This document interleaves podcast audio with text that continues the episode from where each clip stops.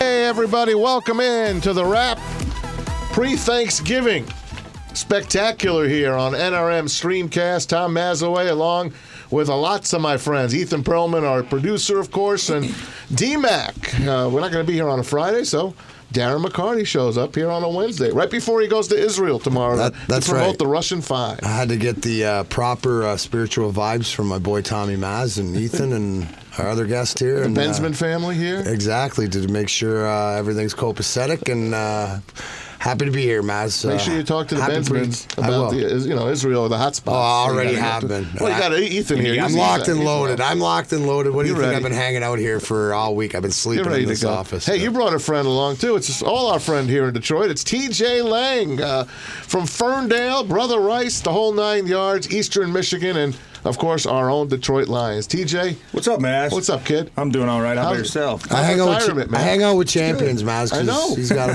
he's He got is a bowl. champion. Super Yeah. Bowl That's right. 45. You know, I, I never met uh, I never met DMAC in the past like three months. We've done probably seven cool? shows together. So You yeah, guys- it's awesome. You guys man. are meant It's for each other. That's exactly what Thanks it for coming in, man. How's retirement treating you? It's good. It's good. It's uh, busy. You know, three kids at home, and Oh, yeah, uh, I know that. A lot of chauffeuring, a lot of uh, Football is probably hockey, easier, You probably. know, it was. It was. to be honest with you, I didn't have uh, I didn't have as much on my plate as far as Amen. you know driving around and Honeydew but it's- list. It's uh yeah exactly it's it's great though you know I, I get to uh, kind of make up on a lot of missed time That's great, you know man. with the kids and Heck yeah. uh, taking the little guy to every hockey game practice whatever it is. Plus, they're Uh, young still, right? yeah they are I mean my oldest is eight and the Oh, youngest that's is great. uh, And- one and a half Oh, you're in. Yeah, man. You're in. so the eight-year-old is he's got a pretty busy schedule, and uh, it's fun. It just brings back memories of my dad taking me to you know my, my practices and games. So we're That's having awesome, fun. man. Never thought you forget- missed film study though, right? you know, I, I do not miss you know the week the weekly process of the NFL as far as practice and the four-hour meetings a day. But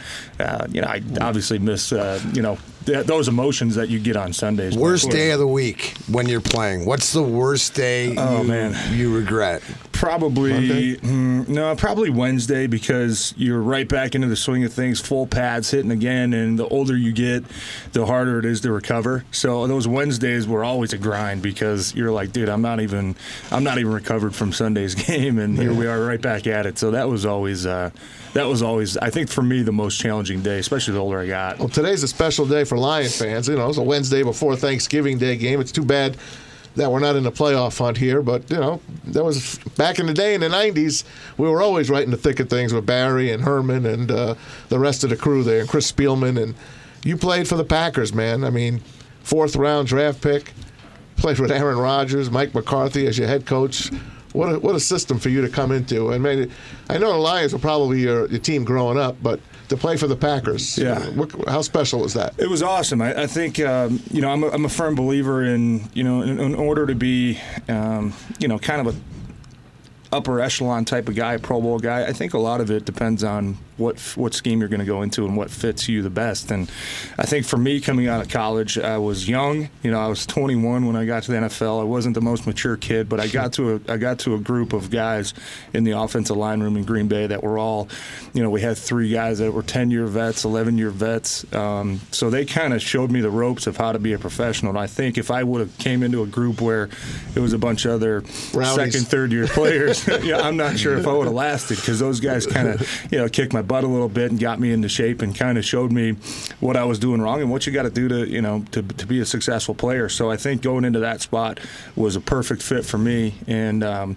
you know, I, I remember one of the, you know, the, the- one of the first days I was in the locker room, I was just kind of looking around, and I, I'm not really the type of guy that used to get starstruck a lot, but Yeah.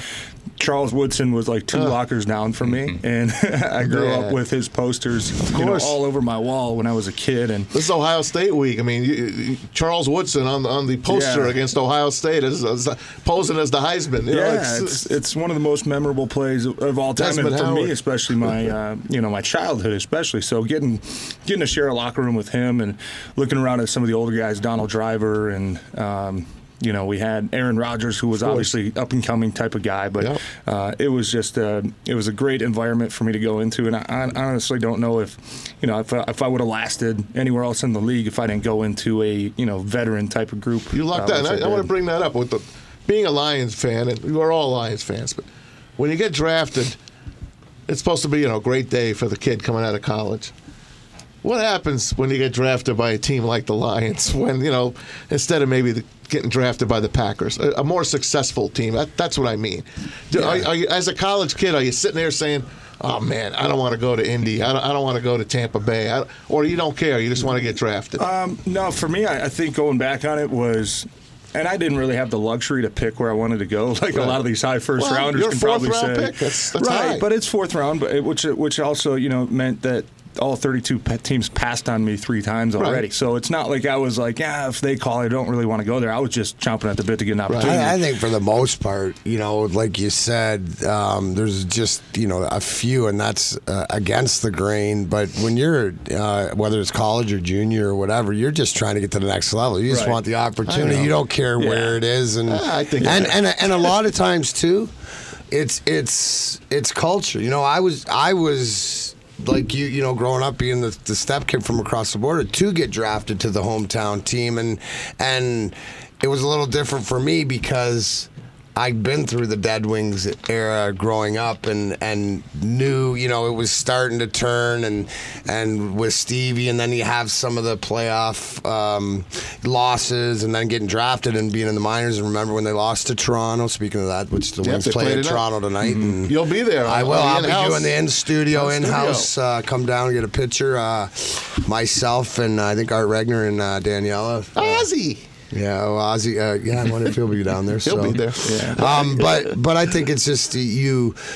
You want to get in the door and you want to get the play, and then you worry about that two or three years down the line. I think your next where contract, I guess. Huh? where you know you might fit your scheme, but you're just trying to But really like you're he just trying to get in the door. But like he said, he went to a culture that maybe he wouldn't have worked here on the Lions. You know, he went to a place where they would took him under his wing. it's same thing Yeah. here. Same you know, for you. I mean, And I'd, you like look. to, I'd like to think it would have worked out you know, somewhere else, but I'm just saying, like, when you're such a young kid and you don't really know the ropes of anything, I mean, if you go into a group of guys that are immature as you, I mean, it's probably going to turn south really Right, quick. and you need know? the. You look at our team, you know, and you look at the Russian Five. You speak about why I'm going over to Israel for the Russian Five documentary that if anybody's seen, it's Phenomenal. because you start inflicting the Larionovs and you put and the Fetisovs, and it's not just about the Russians, but that you know when you sit two lockers down and you get to talk with Igor Larionov and Fetisov on the plane, and then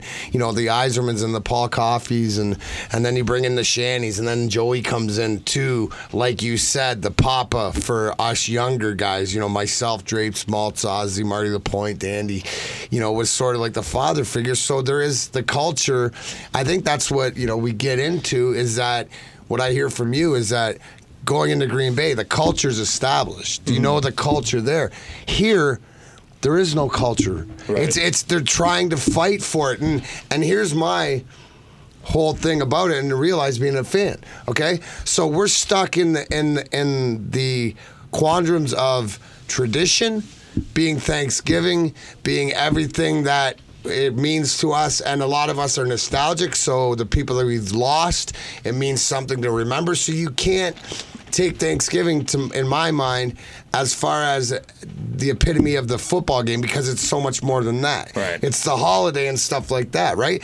So, so you, you say that in different places, you know, that when teams, if teams, you know, like in Washington, they want Snyder to sell the team, mm-hmm. so so they don't show up, right? So you're saying you don't show up, but you got to use that other than Thanksgiving, in my opinion because it's so much more than that.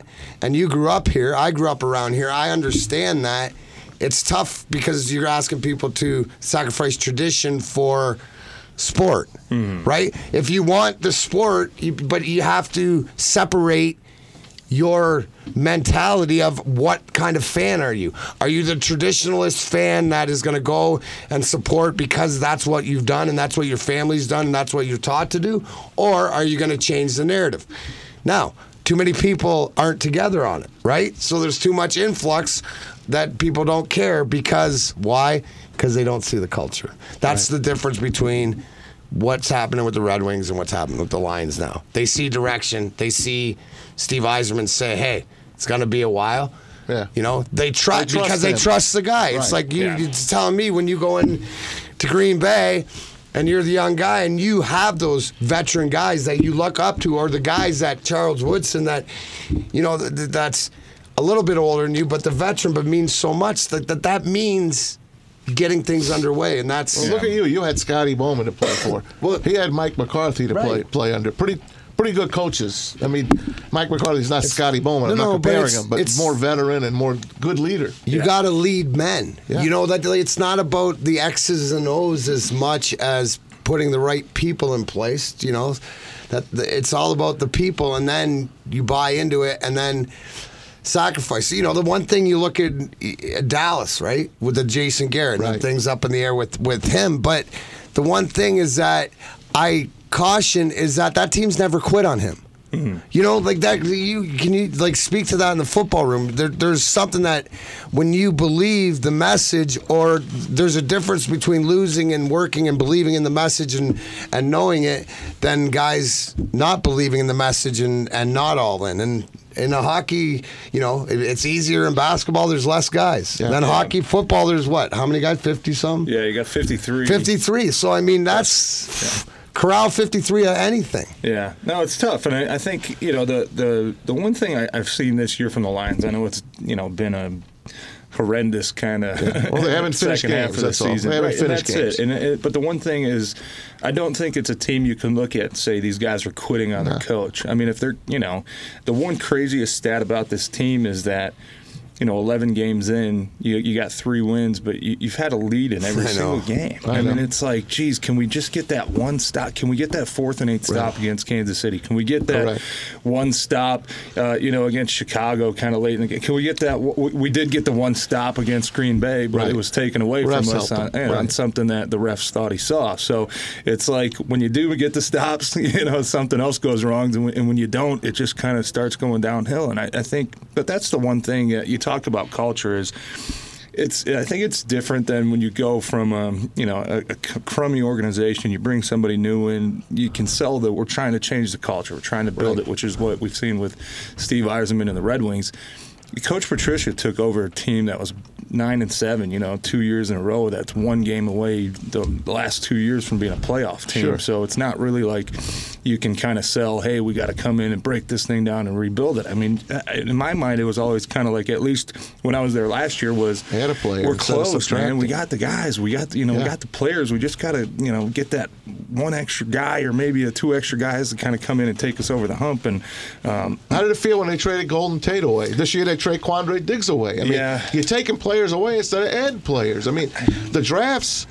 I mean, they're getting draft picks, fifth round pick, but they're trading a seventh and Quandre Diggs. Quandre Diggs has scored out number one on his team two weeks in a row for Seattle. Seattle's a good team, Yeah. well coached, great defense. yeah, and that's a tough one. I mean, got- you guys, it's tough to swallow. No, it is, and I think the same time you try to understand what's going on when you're in that building. As far as you know, look, as an older guy, you understand what happened with Golden Tate. I mean, he was a guy who was going into a contract Right. here.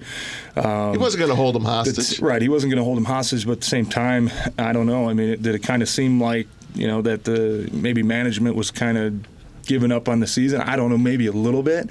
Um, but at the same time, you understand that every coach that kind of comes from the New England Patriots kind of wants it their way, and I think Coach Yeah. Patricia is the same guy. Where hey, if we got a guy who's not fully on board and riding this bus until we go down, Yeah. you, you get out of here, you know. And I think there, I, I don't know. I obviously wasn't in the building this year to see it. I, Right. I didn't know if Quandre was that type of guy or not, but um, He was a- it he wouldn't was a guy that surprise me if spoke it out. was. Yeah, he was a guy that spoke out, and obviously when things are going well, He was a uh, captain, everybody's going to be happy, and when things aren't going well, you know, I think there's a fine line though of you, you can't have every man in the building be a yes man and just say, "Yep, this is how we're going to do Right. it." We agree. You have to have that confrontation, and you have to have guys that are going to stand up for the betterment of the locker room and and what everybody's feeling. And I think that uh, we've had a couple of guys like that in the past couple years, um, but I think where it starts to separate itself is maybe when it goes over the top a little bit. Maybe when it start when the bitching starts to come too much, and you start to see guys um, kind of falling apart in the locker room and starting to kind of zone out because they're not really believing what's going on. So I think maybe that played a part in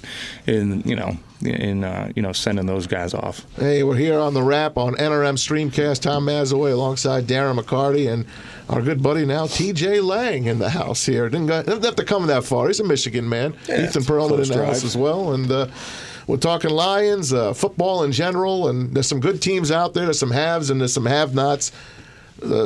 Thanksgiving Day, it's not what you want. It's the Bears and the Lions, two teams that aren't going anywhere this year. The Bears kind of fell off the rails.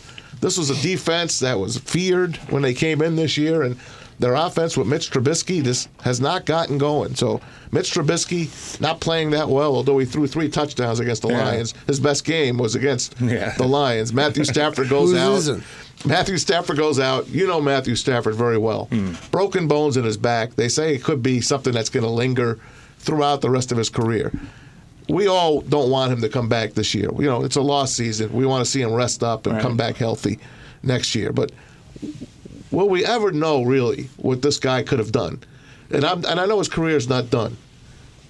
But here he is with the Lions, and we all know we haven't won a playoff game since 1990. We do this every decade, I know- Baz. I know, we but do it with every rebuilding since 1957. ma- you know, what I mean, it's like It's the only team in NFL history to not make a Super Bowl. You know, the we know- original we know NFL it's team the same to not way make until it. they do. Yeah. It's and we're all fans and all. I don't know. I guess I'm not. I'm going just going in circles here, and I don't know. Matthew Stafford. What's Maz, your pro- here's here's what Maz is trying to say because Matt Stafford is as good a guy as as you see what it is and a team guy and and I think Maz is what Maz is saying I is you're trying to un- ask is he, is he a guy that can take this team kind of over the top, you know, Yeah. in the near future? I think the one disappointing thing about this year was uh, he was playing probably the best ball he has Yeah. in years. Um, MVP and- caliber. Yeah, he was, and he was honestly that's what I that's what I was telling people was, you know, through the first eight games and he was playing. I think he was a not even a great defense, a top 15 defense away from you know being right up there in the MVP That's the frustrating part, right? Because it wasn't right. So, and the offense has been a shining light Right. coming into the Well, season, but the over- defense has been so from what we expected and what we were told and what we were promised. Yeah, but right. but but I'm saying is that because of what you're saying, is that all you had to do is be middle, and all you had to do you know? is is in that thing. And uh, so speak not just on him, but speak as an offensive. You know, how does that work on the football team when the offense is doing their job and the defense isn't, and the, or the defense is doing their job and the offense isn't? Does that does that eventually cause strife, or how do how do great teams? Uh, combat that is that Yeah. through leadership Yeah, I think so, and I I think uh, there was a year there in Green Bay, either 2013 or four, maybe 2014, where um, you know we did the same thing. We were, uh, I want to say, a 12 and 4 team, but we gave up like 30 points a game and like 500 yards. So early in games, you'd come out, the other team would score 14 off the bat, and we'd just kind of look at each other and go, "All right, I guess we're gonna have to score 40 again." You know, uh, you don't right try- but I you mean- do that as the offense it's like okay we got it like Yeah, and the I'm- defense does the exact same thing. You know, you go out three and out the first three drives. The defense is probably over there going, "Well." Is there always the one guy? Is there always like the leader on the offense and lead, like in the dressing room where it's like you know the two guys that'll be like chirping each other? Like the offensive guy would be this guy, and like because in our Um, not on game day. I think game day. oh practice though, not on game day because it's business, but Yeah, in yeah, practice yeah. and yeah, practice and throughout the week. Uh, yeah, I think you definitely kind of look. If I'm a guy in the offense and we're scoring, you know, 30 points a game, and the defense isn't holding up their end, you're, you're kind of just looking at the guy saying, "All right, come on, just get us a couple stops this week, Yeah, guys. right. Let us score. Yeah. Let us score 24, win the game." all know, you don't hey, make it all you gotta hold them to twenty four, Right, bro. it's, you know, it's it's obviously tough. And the one thing is on game day, you know, the offense and defense, you don't have a whole lot of interaction because offense goes on, defense on the bench, defense goes on, offense on the bench. So you don't really talk a whole lot. And even halftime, you- you're only in the locker room for three minutes. So um, yeah, it can create a little bit of division, I think, but. Um, that's only if it, you know, gets really out of hand. And I don't know what's going on this year. But the one really crazy stat was after the Dallas game, uh, you know, the, the seven losses, the offense, you know, scored over 25 points a game on average. And it's just a crazy stat because usually, you know, if you're spitting all over myself, but usually if you're scoring 24, 25 points a game, I mean, you're, You're going to be above a 500 Yeah, team. And there was right. one stat that I put out there where it's like, you know, if the Bills scored 25 points a game, they'd be nine and one. If the Yeah. Patriots scored 25, you know, it's just crazy to think about how, when you really look back at it, how well the offense had been playing under Stafford, and just the defense was But just. the such a But the more major that we letdown. dig into it, the more upset I get. More depressed as a I because because of like you got a defensive head coach because of team who finished- expectations. There's expectations, and especially the second half of last year, where the defense was, you know, in the top five of most of the major ca- categories outside of points scored, um, because the offense was going forward on fourth downs a lot, you know, putting the defense in bad field position. But the run defense was, you know, lights out. You're hitting the passer the last, you know, six, seven games of the year. And you come into this year, you add a couple guys, you're saying, oh my, this might be Yeah. a top five defense, man. When you look at it on paper, for whatever reason, it, it just, you know, hasn't hasn't found any ground and hasn't, uh, you know, been able to develop any consistency, which TJ is the Lang, most disappointing part. TJ Lang in the house today with us, former Packer, former Lion, and uh, my man Darren McCarty will be at Red Wing game tonight. Go see the uh, the Wings and the Leafs with their new head coach tonight, and Darren will be on the concourse. He'll be on the uh, in-house. Uh, what, what do they call On the that? in-house call. The in-house call. Who's the host there? The hostess. Danielle. Danielle. They, they got some good. work. They, they do all right over She there. She does a great job with Nice that, you know, job. Art Regner And and, Art. I love to hear and, Art. and, and this is what I love too, and and with all the people um, around the rink that I get to work with, and the, the you know the best part for me is the, you know, the intricacies of the organization, and um, to watch the development of.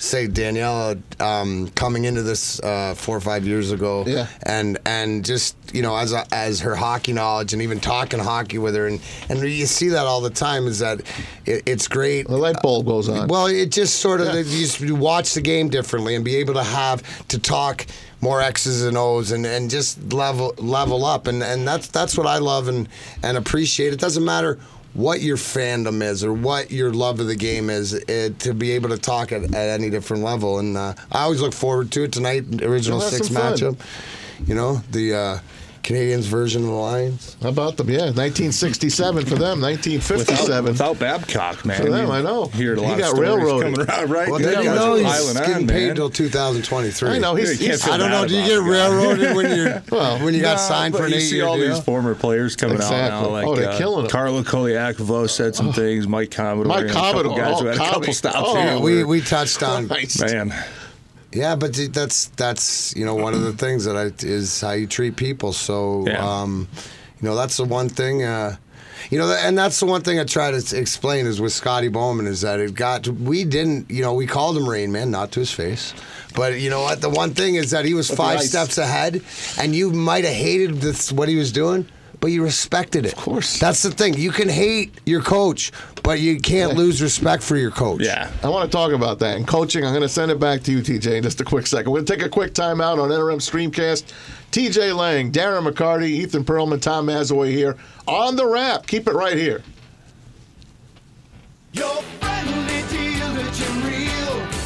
Celebrate Black Friday all month long during the Black Friday sales event going on today at Jim Riehl's Friendly Chrysler Jeep in Warren. Right now, take home the 2020 Jeep Cherokee Trailhawk 4x4 for as low as 199 a month with zero down. Or lease the 2020 Jeep Grand Cherokee Laredo 4x4 starting at 239 a month with zero down. And there's nothing more friendly than a great deal from Jim Riehl. For your best deal, it's Jim Riehl's Friendly Chrysler Jeep in Warren. All right. I want to thank Brian Ackerman, my good buddy. Used to sell cars with him, and here they are, a sponsor for us now. Jim Riehl's Friendly Chrysler Jeep. You can catch them on Van Dyke and 14 Mile and Warren and out in Romeo. They took that store over, Van Dyke in Washington Township. So thanks to Jim Riehl's Friendly uh, Jeep and Chrysler. Can I ask a Thanksgiving question, TJ? This has been one I want to ask. Like, do you really, as offensive linemen, do you guys just like Thanksgiving like your favorite holiday? Like, do you do you, do you, like do you guys have a do you guys have a scarf fest? Like, what is what is a when you're playing offensive lineman Thanksgiving meal consist of? Yeah, I think Thanksgiving probably was up there pretty high, uh, along with like the last weekend after training camp, because that's like the first break you get in five weeks to just go nuts. But uh, Thanksgiving for me was.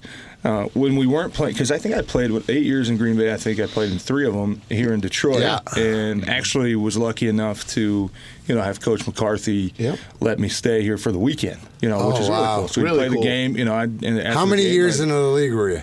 um, you know what? I think the first time I asked, I don't think, I think 09 we played here, but I, I don't think I asked because I Right. was yeah, Yeah, too scared. no, but, you can't. Uh, I think the next year we played again, or maybe 2011, and we had a couple other guys that did it. You know, Greg Jennings was from, uh, you know, had a house in Metro Yeah. Detroit, so he asked, and he kind of mentioned my name with him, Oh, that's reminded me cool. of teachers, and I was like, oh, thanks for doing that. But he let us stay, That's and cool. did it again. I think in 2013, which was cool. So you know, They didn't break your balls too much. Nah, nah, I mean, 2013 wasn't pretty because I think we Oh, lost, lost like 40, 40 to 10. We got crushed, man. We had Matt that? Flynn. It was a Matt Flynn year. You know, That's it. Aaron was yeah, I out. We remember got- that because I got Ethan. Yeah, we got smoked, and um, you know, so that wasn't great. You know, kind of reminding him after the game, "Hey, coach, I'm not going to be on the plane." You know, you kind of kind of say it under your breath a little bit, but Exactly. Yeah, Thanksgiving's awesome, and I still love it to this day. It's one of my favorite holidays, just with the tradition of. I, I just love being around my family, and you know, my mom's side is um, really the only family I have left, and. But there's like 60 of us. My mom was one of the Love your, hey, love your mom, your sister. man. I got to meet the whole Yeah, Lang, met 'em a the Lang clan, and- man. They're all, your brother. Yeah. How, how's he doing? Yeah, they're great, man. That's Yeah, awesome. they're Happy awesome. Thanksgiving. But um, yeah, it's it's it's That's fun. what it's about, You man. know, Sixty people at the house tomorrow. We're hosting. Oh, and, uh, nice. A lot of food and a lot of leftovers. Will Lion game be on? Oh yeah, it will. Yeah, it will. I think it's just part of the tradition, you know. And That's my- the my- kicker, man. Right, it is. And Twelve that's, They know, have the national game. Yeah. And you know what? We crapped the bet again. Here we are with three freaking wins on national Right. TV. You know they don't want to be here. But it- you know Fox doesn't want to be here. it's- It- It's yeah, embarrassing. It's something like Darren said earlier was just part of the nostalgia, and I mean, mm-hmm. I remember watching the games every year with my dad. You Of know, and that was just kind of one of the best games of the year. There, where you're just everybody's off work. It's a 12:30 game. It feels like a mm-hmm. Saturday kind Yeah. of college type of day, Yeah, it and it's just you know, it's just it, it I grew up in New Jersey. memories. I'm a Jets and Giants fan, but I loved the Lions. Were always my third favorite team because of Thanksgiving. Thanksgiving, And then yeah. Barry Sanders came. Then I went sided. Mm-hmm. I met a girl from Michigan. Oh, let me move to Michigan. They got the Lions. So you know what? You got a pile of lemon drops. Yeah, I love that's- it. so here I am. But I haven't missed uh. many uh, Thanksgiving Day games since 1991. So I've been, I go and I love it. And I have my seats from the Silverdome in my office at home. And I remember as a kid watching at my uncle's house, 1980. Today's the anniversary. 39 years ago, Bears beat the Lions 23-17. Dave Williams takes the opening kickoff in overtime Oh, no. and goes 95 yards the other way That's for a tough beat. touchdown. Pat Summerall, Tom Brookshier were on the call, and that game was that was it. I was It eight. quick and over. You weren't born, were you? No, I remember like it was yesterday. I Seven swear. years You weren't born me. either. I was eight, Maz. I'm sorry, man. No, don't worry about it. I love some Maz. things. You know I love your history do. with Maz. Hey, I- all right. Here's what I want to talk about coaching. You just talked about Scotty Bowman and everything. You played for Mike McCarthy. Mm-hmm. You also played for Matt Patricia Yep, and Jim Caldwell. and Jim Caldwell. There you go. That's a great combination here. Jim Caldwell, nine and seven, very buttoned-up coach. I'm thinking he took pride in you know details. Matt Patricia, different kind of guy, comes in from the Patriots, and you had Mike McCarthy. Yeah. Compare the three of them for me. Uh, I, I think out of the three of them, I think you know, I, I- and you know, once again, I spent eight years with Mike McCarthy. I spent Right. one with Caldwell, one with Patricia. So um, you got to take that into account with what I'm going to say. But But you're I- a veteran, think- and you know what you're talking Right, here. but I think out of all three of them, I think Mike McCarthy was probably the best. Um, I don't want to say, well, probably motivator, but probably the type of guy that guys, you know, you, you didn't want to let him down because he wasn't like a super hard guy. He, he hated being called a player's coach, but the guys really respected him because he just But the listened. to guys thought he was a player's coach. Right, but because he listened Yeah. to the locker room. I mean, if there was a day where we were supposed to go full pads and we've got 20 guys that are limping around, we could go to him and say, Coach, can we tune it down a little bit today? You know, can we take the pads off maybe after the second period? And he'd say, uh, Yep, let's let's come to a compromise. Let's do it. I think the other guys, Patricia was kind of like, This is how we're going to do it. I don't care if you're hurt. Like this is just we're going to grind through it, and this is what we're going to do. Which you know, hey, I'm not what it saying it's the wrong thing, but it's just a, a different approach. Different philosophy. Um, Coach Caldwell was probably the most tame coach I've been around. Where you know, after a loss, it was kind of Nothing but just. It was just kind of, hey guys, you played hard, we played well. You know, you gave it your all. You know, I appreciate that. Let's get working on next week. You know, I think the other two were kind of you'd, you'd see a lot more fire. I think at least when Right. they would lose games. That's what us Um, fans didn't really like about Caldwell. I mean, when you got Right. robbed by the by the refs, and we do a lot. Mm-hmm. Yeah. He just sat there fiddling around with his belt. That's the way we look at the game Yeah. from TV. And I know we're not players and we're not there. We're not pros. But I've watched enough football games that I think I'm. I know what the hell I'm talking about. Yeah, and no and I- doubt. I, want. I'm a Bill Parcells guy. I like Right. that kind of guy. Vince Lombardi. Call it what you want. Yeah. That's the kind of guy I want on my sidelines. Yeah, I think with Caldwell's approach, it was kind of like, what you know, what good is it going to get me if I, get mad, if I get pissy, if I start calling out officials or I think whatnot? age just has- kind of, hey, it happened. You know, nothing we can do about it. And like you like you were about to say, I mean, he was an older guy, he'd been around Yeah. the league for a really long time. He's been through a lot. Been to a Super Bowl. Um, I know the guys. You know, the one year I was here, the guys really liked him. The guys, you know, tried their best to play hard for him. But you know, he he was kind of the more quiet kind of guy, and he had some other coaches on the staff who he kind of put in position of you guys got to be the bad guys, you guys got to be the uh, you know the, Yeah. the the butt kickers and getting the guys you know the screamers and the yellers. So um, he had his staff well planned out to where you know it allowed him to kind of be the quiet guy. But the other two, I think you know were definitely um, I would say a little bit more passionate and you know fired up after uh, things didn't go our way. Hey, um, a couple of years ago, a few years ago, when they hired uh, Bob Quinn as the general manager, and this is a guy that sat in the back of the room for the Patriots, player development type guy. There was another guy that sat in the back of that room too. His name was Jon Robinson, and uh, the Titans went out and hired him out of the Patriots hierarchy.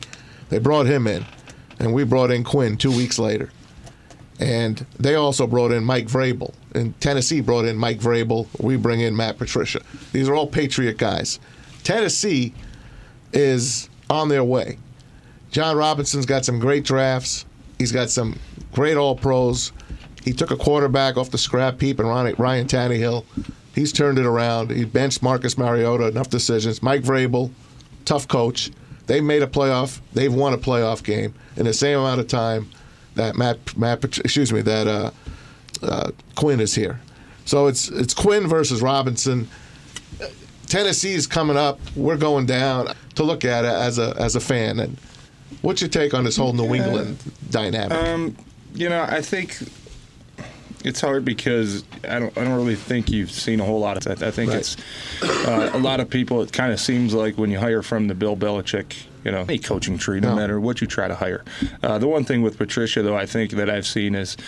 You know, he came in. I think early on when he came in in 2018, you kind of saw us he's trying to act like really tough and kind of hard. And Yeah. the older guys were like, you know, just be yourself, man. The guys are going to love you so much more if you just be yourself. And he eventually transformed into that. Um, where the guys, where he, he just started being himself because he is a dude that you can go up to his office and just sit there and BS with him about anything. And I've had so many great talks with him, just, you know, the two of us about life and about family and about, you know, spirituality and just you know, crazy stuff. But he, he's a guy that when you get past all kind of the, the toughness and the and the grit and the grind, like the pencil. he's just he's a guy that you. That's the hardest thing for me is I really genuinely, really really like the guy. You know, so when I see him not having the success, it's like, gosh dang man, like I don't want you to get fired, but at the same time, like, Yeah. man, how how is this going so south so quick? Right. And I know it's a process, and I know blah blah blah blah blah, but same time it's like we're in a world now we want immediate results. We don't want to wait three four years No. to see a kind of a rebound and a return, especially when you're coming off what we talked about earlier, a couple nine and seven teams teams where you know you got the players in place, and the one thing is just like we got to. We got to go out. Last year was what we got to go out. We got to fix the offense. Bring in Darrell Bevell, did it. You know, so th- it's just frustrating when to see the defense not holding up their end of the bargain. But it's hard for me to separate the personal side and the business side because. I've been in the building with those guys and I Yeah. really, really I'm like them. I mean, they're to- to genuine, fire 'em genuine guys. Where uh, you know, I just I really appreciate everything they've done for me. Um, but you can't hide the fact that uh, it's been a pretty disappointing team the last couple of years. Yeah, So- I, I think that's always the tough part because because you cheer for the person. I mean, knowing knowing Matt Patricia personally, I really like the guy. You know what I mean? I and want him and, to and succeed so bad. you right, know? exactly. Does And he have potential? I think he. I, yeah, I, think he's. seen. It's, I look for the little things. The progress that I seen is I don't see the team quitting on him. Right. I I see. Well, how do you know that? Because I watch, man. It's I because I can because you know them at different times. They just were happen to win because it's just as you said because you can see it's the same thing as as cheap shots and and So you the know, Leafs- well they they they couldn't keep the puck out of the net. You know what I mean? It's like you know when your goals against is so high. So yeah, more. but I don't. don't they quit, but they did. They didn't have the right message. The message doesn't sink in or whatever. I don't think. You know, back back to here and back to Patricia, where you where you like the person. A lot of times we don't quit. See, Yeah. I, I, you know, like, and that's I, we always complain or, or bitch and moan about you know the pre-snap penalties and stuff. But that to me, that's you're looking for things with staff. Yeah. So I mean, it, it's. I think he got caught in what you said is the greatest coach. You don't know what you are and what part of him you are, and Right. and that's what you said. He came in trying to be hard ass, Right. then trying to figure it out. I think that just the fact that it's gone so south with having to be when we're not sitting here going, well, the defense. But it went south because offense- there's no Matt Stafford, there's no Kerryon Johnson. You it went south because of injuries, but eh, eh, and and it starts. You ha- you know you sign Mike Daniels. He hasn't been healthy. You're looking for you know Flowers. Hands been hurt. You know you you No rush. There's diff- there's different reasons to, to do it. Obviously, and then you go to the blitz. You know I I'm not going to go into what the play call and, and how they're going to play, but it's the disappointment and because of the expectations. So our expectations for this defense was set so high.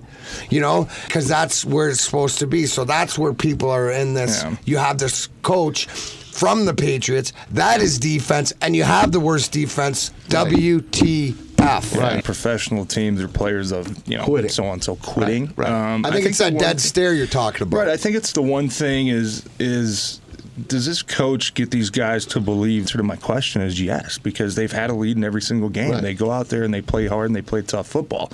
And I had guys, you know, I still talk to guys from, uh, you know, Green Bay, a couple buddies up there, and half a football team. You know, they don't give up, they don't quit. It's a tough team, and it's like, well, hopefully the results start coming, but it, it does look like a team that really goes out there every week and. No matter what, no matter who they're playing, they play. They're going to be in the right. game and they can win. Which they've, you know, although they haven't gotten the results in the win column, they've shown that throughout the game that they can compete. Does he deserve another year? Who's that? Patricia.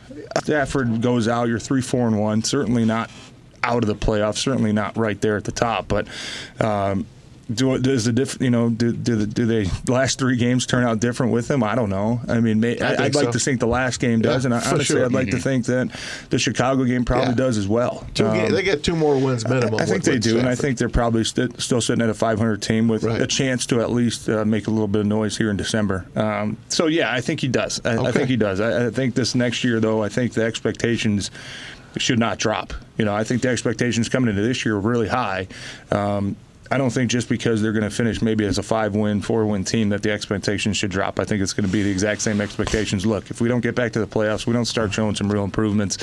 Look, it's the NFL, man. This is big league, right? Not you gotta- you, you right? gotta, right. You got to try to find a way to get back on top. TJ Lang, Darren McCarty here, Tom Mazawey, Ethan Perlman on NRM Streamcast on the Rap, talking Lions and Bears, mainly Lions here, and uh, there's lots of stuff to go. Uh, I want to talk about two really good teams because we're not going to have a show on Friday. So going into the weekend, you got the Niners at 10 and one, playing outstanding defense, just enough offense, great running game. The Baltimore Ravens are on a hot streak like I haven't seen in, in a long time. I mean, they make mincemeat of everyone every week. Lamar Jackson is a stud. Uh, they run the ball. They call it angry running. Joe Tessitore the other night on Monday Night Football. You watch Ingram. Mark run, Ingram. I mean, he, nuts. he, dude, he runs possessed. oh my God, they're running. Even if it's like a minute to go in the in the half, and mm-hmm. they and they want to get in the field, they're still running because they get, they run Well, over they made you. a point that they have a 25 year old, uh, you know, whatever fourth fourth down. Like the analyst. It's Yeah. like the capologist. They just go for it. But but it's it's and it goes to show you, I think what Baltimore and John Harbaugh has done in in going to show that's pure leadership, knowing that if they're going to move forward, they had to revamp the offense. Wow. And, and They tailored and- it directly to the players they have. Boy, they yeah, right. opposite of what So talk see. talk about that as a like. First of all, I was gonna say, what's it like blocking behind like an angry runner like that? Like, it's got to be, it's got to be. Yeah, I think the one guy that sticks out for me was Eddie Lacy. You know, his first couple Yeah. years, he was a freight train. Yeah, ended up putting on a little bit of weight there at the end of his career. But his first couple years, his rookie year and uh, second year, he was just so fun to block for because it's like all I have to do is just like kind of stop my guy for a split second, and he's going to run right by him and break tackles. And he's, you know, Man, I don't think. I, I don't know if I've seen him play, you know, maybe to the level of uh, what Mark Ingram's been doing this year. Obviously, two different offenses, but he was the one guy that I blocked for that was just. You got you, you got to block for like six seconds because he breaks so many tackles. He runs so angry. He's not getting brought down by one guy, and that's off. Uh, that's an offensive lineman's dream. That's when you awesome. have a There's guy behind sometimes he's not even being brought down. They blow the whistle before he's being brought down. I mean, this guy. Yeah. I mean, they, who do you like in that game first? Before we break it down or whatever, Niners, Ravens. That Yeah. should be the Super Bowl. If it, if it lays down, sorry, Patriots. I know you're right there. Yeah. you probably will be there again. But the Ravens and the Niners coming up this weekend. That, that's a that's a dream matchup. No, it's awesome. I think it kind of reminds me of at least last year's premier game where you know the Rams and the Chiefs, Chiefs, played on that night 50 game. point it was games. just yeah, 100 Yeah. points. But uh, since it's going to be in Baltimore, you know, I, I kind of lean towards them. I, I think the the one thing I saw this past weekend was.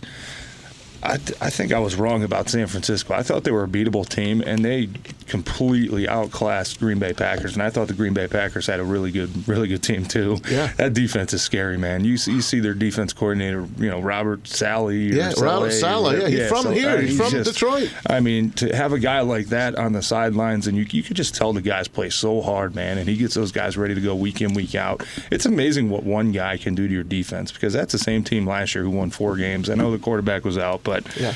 Nick Bosa comes in and it's just mm-hmm. like revamps the entire Richard Sherman defense. out there. man. How- speak about that yeah, when it's you- just nuts. When you who was the guy? So obviously you got to. Pre- there's somebody on every team that you got to prepare for, and and you know with with because they do different stunts, they do different. Oh, you yeah. watch, you know, like so. What is the key when you're prepping for a very active and very athletic and fast? Because I never saw Aaron Rodgers look so for distraught. Distraught. You know, like that, that. That's Aaron Rodgers. He always looks like California cool. Yeah, and he had a bad game. I No, no, mean, and and, uh, and he's allowed that. Yeah, and he's allowed. Yeah, right. Yeah, I mean, uh, not uh, nobody's going to be perfect for 16 straight weeks. He had a bad game, and it's one thing you look at. This San Fran was bringing a lot of blitzes, uh, which is Aaron usually thrives. You know, Right. under pressure, he's able to change the play and kind of get guys in the right spot. I thought their game plan sucked. I, I thought Green Bay's game plan sucked. I thought Aaron Jones was a guy who, you know, he's, this guy's a rocket. great. I mean, he's averaging six, seven yards Yeah. a carry. They're He- trying he to run like 12 outside, yeah. Right, he got like 12 touches. And the one thing I look at when you're playing a defense like that is obviously you kind of got to start off with maybe a couple max protections, get an extra chip on the defensive ends, and you know try to double team the inside guys. But I don't remember them throwing any screens. You know, if you have a defense that that's uh, that aggressive, where they're rushing six guys just hell bent getting up the field, you can make so many big plays just throwing little screen passes and kind of getting them out of that defense because now they're thinking, okay, you know, I don't know if I'm going to be able to rush. I get a free rush, maybe So- it's a screen. I got to backtrack. I didn't see that from any uh, Green Bay, and it was just it was really disappointing, especially coming off a bye and having an extra week to prepare for that defense. I think they even got stunned a little bit, which it looked like watching the TV. They it looked like they had no answer. They got hit in the face, and Yeah, that was the they end. got punched hard. So as an offensive lineman, do you come to the sideline and do you say like WTF? Like, can we throw a screen pass? Or do you, do you like? I mean, and, like, is that are guys like noticing like you are Oh, yeah. in the game? It's Yeah. like because yeah, you, for sure. I think there's a lot of dialogue when you go to the sideline. And, hey, what are they doing? You're looking at the tablets. You know, you're looking at the plays. Hey, they're bringing a lot of pressure on third downs. Maybe let's try to get a screen in there. Ultimately, you know, it's the play calling guys' job to remember it. But um, I think in that game, they just felt like they probably got down too much, too fast, to where it's like, okay, let's try to let 12 win this whole thing. Let's let Aaron win the whole thing for us. And they just they didn't have any answers. San And what Francisco happened- was freaky good. Before tablets, uh, they used to have the pictures uh, wired down. Before that, You they know, would you just have a still frame Yeah, I know. picture like this, and you're What- trying to. How has that you know, changed the mm. game? Having having this this kind of Uh, stuff on the sidelines. You know, I think it's probably changed it a little bit, but it's no different than honestly having the paper or having the tablet because you're just looking at still photographs. You Yeah. can't actually go back and watch the live play as it happens to kind of dissect it. it. Okay. You're, you're still not allowed to do that, um, but the pictures definitely help because. You know, it helps the coaching staff because when you're sitting on there in sideline, you obviously can't see the back view to see where everybody's aligned and you know Yeah. what's going on. So when you look at the pictures, hey, what happened? Hey, I got an over front here. This guy spiked inside. And it's like three still graphs that they take, you know, one pre snap, one right in the middle of the play, it. and then right at the end. So you can kind of say, hey, I think this is their plan. You know, they're going to try to work this a little bit. And, you know, you trust the coaches to make the uh, appropriate adjustments. Let me ask you this as a player, and you know, back in the day, you know, there was no replay. Now there's replay. We thought it was great. Now there's so much replay that I think it takes away from the game personally. And if you gave me a choice as a fan right now, I would say I don't want replay anymore. What's your take on that?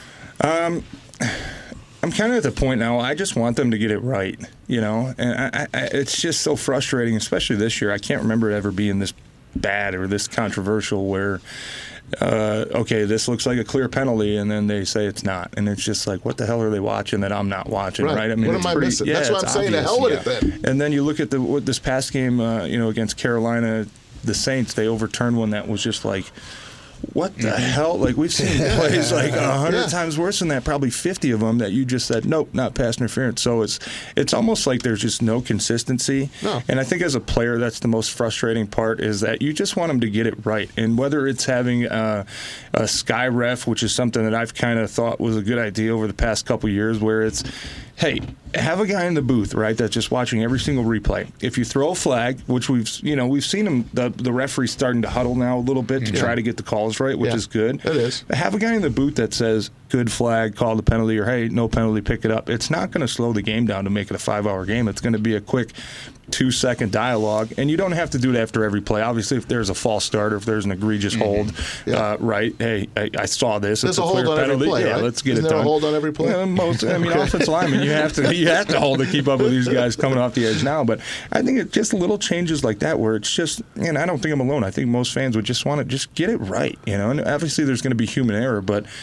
I think we've seen more this year than we have in the past. That a lot of these errors are really starting to cost teams games, No and that's where you only have 16 of these things, man. Every single game matters. It's not like baseball where you, hey, let's just go back out next 162 week and try to get it right. Yeah. You know, Hockey, it's- 82 games. Yeah, one game can be the difference of you know guys keeping their jobs, guys getting fired. Man, mean, it's a big deal.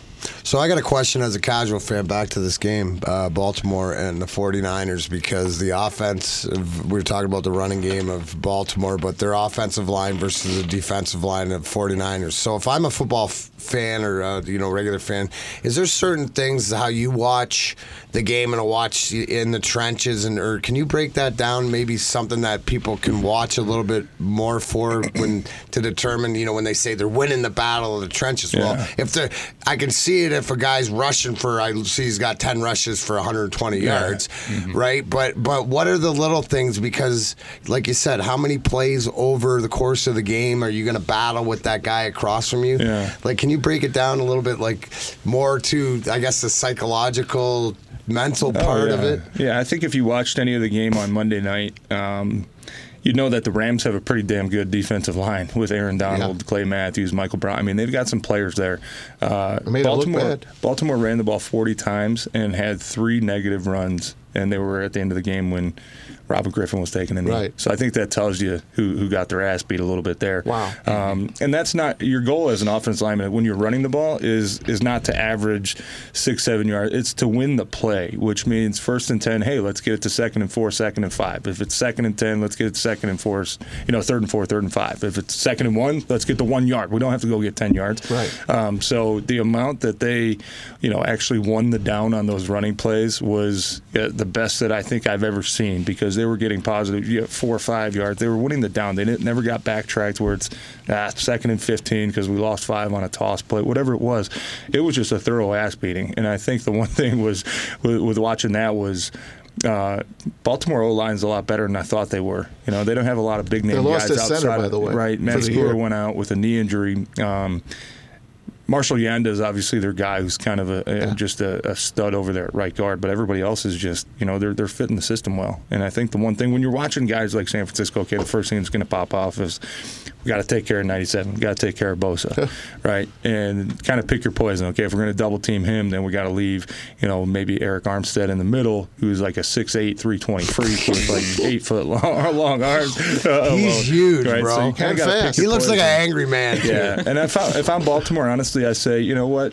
Screw that. I'm not adjusting to what they do. We're going to make them adjust to what we're doing. We just kicked the kick the ever living hell out of uh, out of the Rams. They're a pretty good defense. Super Bowl right? team. Let, let San Francisco come in and kind of show us how they're going to play, and then we'll adjust off of that. You know, I don't think uh, if you're Baltimore, you have any reason to be scared of anybody that you're going to play right now with with the streak that you're on. I think it's just you know make them stop us, and if they do, we'll adjust. I don't think I've ever seen a 10 and 1 team, a six point underdog.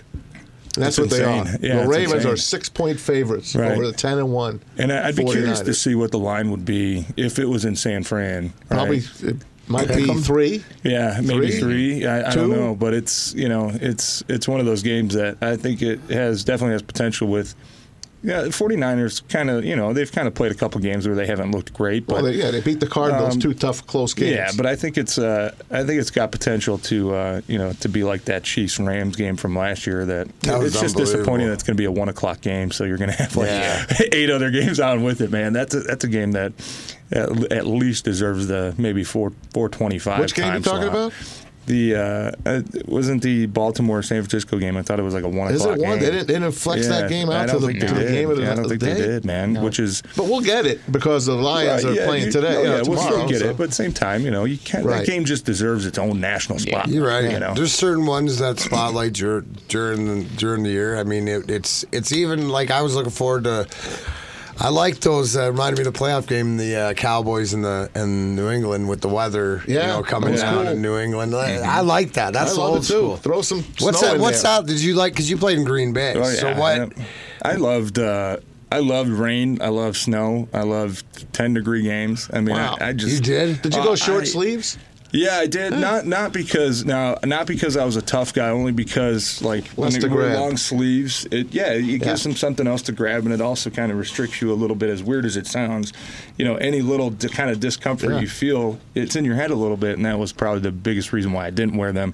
Um, but I hated the games. We played a couple games and. I think to open up the 2016 season, we started off in Jacksonville. It was like Ugh. 95, no that's breeze, no cloud. It was just absolutely disgusting. All the all the skill guys loved it. You know, the DBs loved it. The receivers loved it.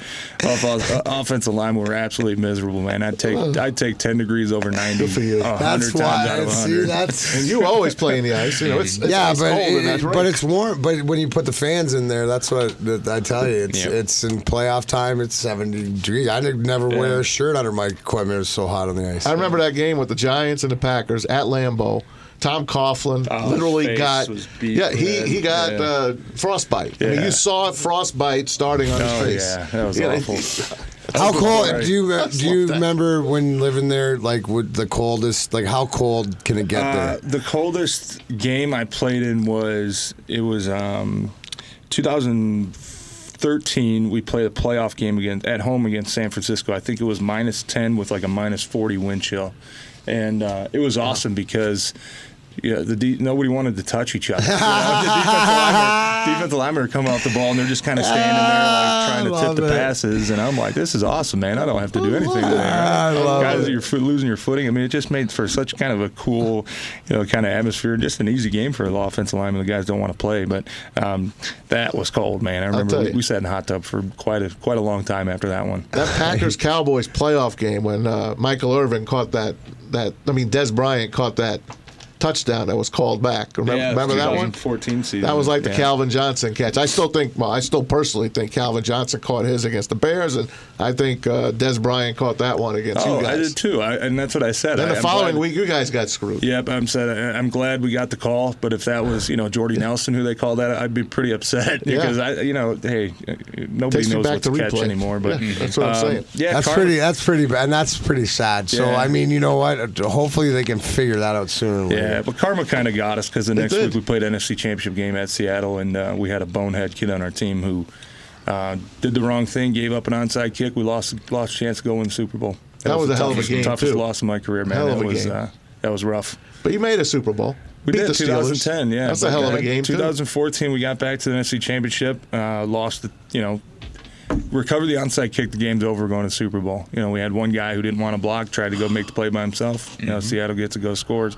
And in 2016, we got back to the NFC Championship after a four and six start. You know, we won one out, I got to the NFC that, yeah. Championship, and uh, I root for the Pack. Absolutely blown it's out. part of our division. I got, root for them. got blown out by the Falcons, man. We were we were down twenty one nothing getting off the bus. It was Man. just uh, it was just Julio had like two hundred and fifty and couple. It just it was a tough What one. What happened to that team, man? It was a what happened to that team? Right? Yeah. You talk about teams that are disappointing. I mean, it's kind of this year's you know almost Bears with what they've done. Yeah. You know, last year I think they kind of twelve win team looking like the next Yeah. you know step and really just kind of went went downhill pretty quick. I want to tell everyone about the Michigan Sneaker Exchange. Our good friends Juan Neal, Jake Schreier, and Julian Evans Means of Labels and Logos and Loose Cannon Flagship are going to be hosting the Michigan Sneaker Exchange at the TCF Center. It used to be no, known as Cobo. December 7th, vendors from around the state will be in attendance, swapping sneakers, showing the latest trends in fashion. December 7th, noon to 6, 20 bucks at the door or online, TCF Center or Cobo, as you like to call it. For tickets and tables, visit MichiganSneakerExchange.com. Exchanges with an X. We were talking about the Harbaugh Bowl, 49ers against the Ravens. Remember that Super Bowl from a mm-hmm. couple of years ago when the lights went out in New Orleans? But, you know, one Harbaugh's there. The other Harbaugh's playing, of course, in Ann Arbor. And we got a couple of minutes to talk Ohio State and Michigan. Ohio State, number one in the country. They jumped LSU last night in the college football playoff. So it's Ohio State, LSU, Clemson, and Georgia. Michigan coming in hot. Michigan number 13, Ohio State number one. Ohio State has beaten Michigan 14 of the last 15 times. Can't really call it a rivalry anymore. I mean, you? the, Michigan still leads the overall, but let's face it, they haven't done anything Yeah. in the last few years. Who are you like in that game, Tim? Uh, I like Ohio State. You know, I think they've been the one team this you year say that. Uh, I, I, I hope it's closer than what you know most people are thinking. Um, they've just been the one team this year that has just looked incredibly unstoppable. You know, and I think mm-hmm. last week was the closest we've seen anybody play them is Penn State. Right. A couple turnovers. That- that was- That's what that's what it's going to take to to win. If you're Michigan, you're going to have to force two or three turnovers, give yourself a couple extra possessions to try to stay in the game. I, I think I'm not completely discounting Michigan. I think they've got a chance. I think they've the past month of the season they've played just as good as football as anybody. Right. You know, uh, scoring a lot of points, and the defense has been a top ten defense. But um, Ohio State, it just it just seems like they have too many playmakers on their on their offense, especially, and you got to find a way to block Chase Young, man. That Oh my God! The race for a- Chase. That's the that word now. Everyone wants Chase Young. He is so quick, dude. I watched. He's- yeah, I watched the beginning of that game when he has two sacks in the one series. Yeah. But just him coming off So the edge, fast. if you can't, you know, and and go low, and if you don't get off the line, it's so fast. Yeah. It's, you're talking about Bosa, but they, they- you know, Ohio State, they produce some guys. Yep. I, I, I'm more concerned with what the over under and the sacks are. but uh, but to your point though. I think if you had this question looking towards this game a month ago as a Wolverine fan, you were dreading it. But the offense, like you said, they found something, Yeah. and they found something in the loss, and, and they got a chance. I don't still don't think they're going to win, but I uh, definitely think they have a chance. they got a chance. Noon kickoff on Saturday at the Big House. Started a 14 point underdog. Michigan now only eight and a half point underdogs. Over under 50 and a half. Look at Ethan with his Ohio State mug. He didn't get to say much today, but Go Bucks. That's all Go I got to say. Uh, good. Congratulations on that, kid. I want to thank TJ. TJ Lang, thanks for coming in, Yeah, man. thanks for having me, We man. got to do this more, man. It's good to catch up. Please. It's been a while. Darren, Always, buddy. I'll. Uh, I'll Aloha, out. man. Have I will. I, I Israel. got. I will. I'll be back uh, week, next Friday, week from Friday, looking and uh, forward give you an update. Bring me a, bring me a souvenir Yeah, from have fun in Israel. Mazel tov. Mazel tov. Go with the uh, Darren, of course, probing, uh, pubbing the Russian Five, which is a phenomenal thing. Get to see it if you can. Ethan, have a great weekend. You too. Go Michigan. Go Blue. Bucks. Hey, go Lions. Lions, give us something on Thanksgiving. Go Lions. Yeah, Thanks, everybody. Thanks for listening to the Rap. Tom Mazawey saying, see you. Happy Thanksgiving on NRM Streamcast.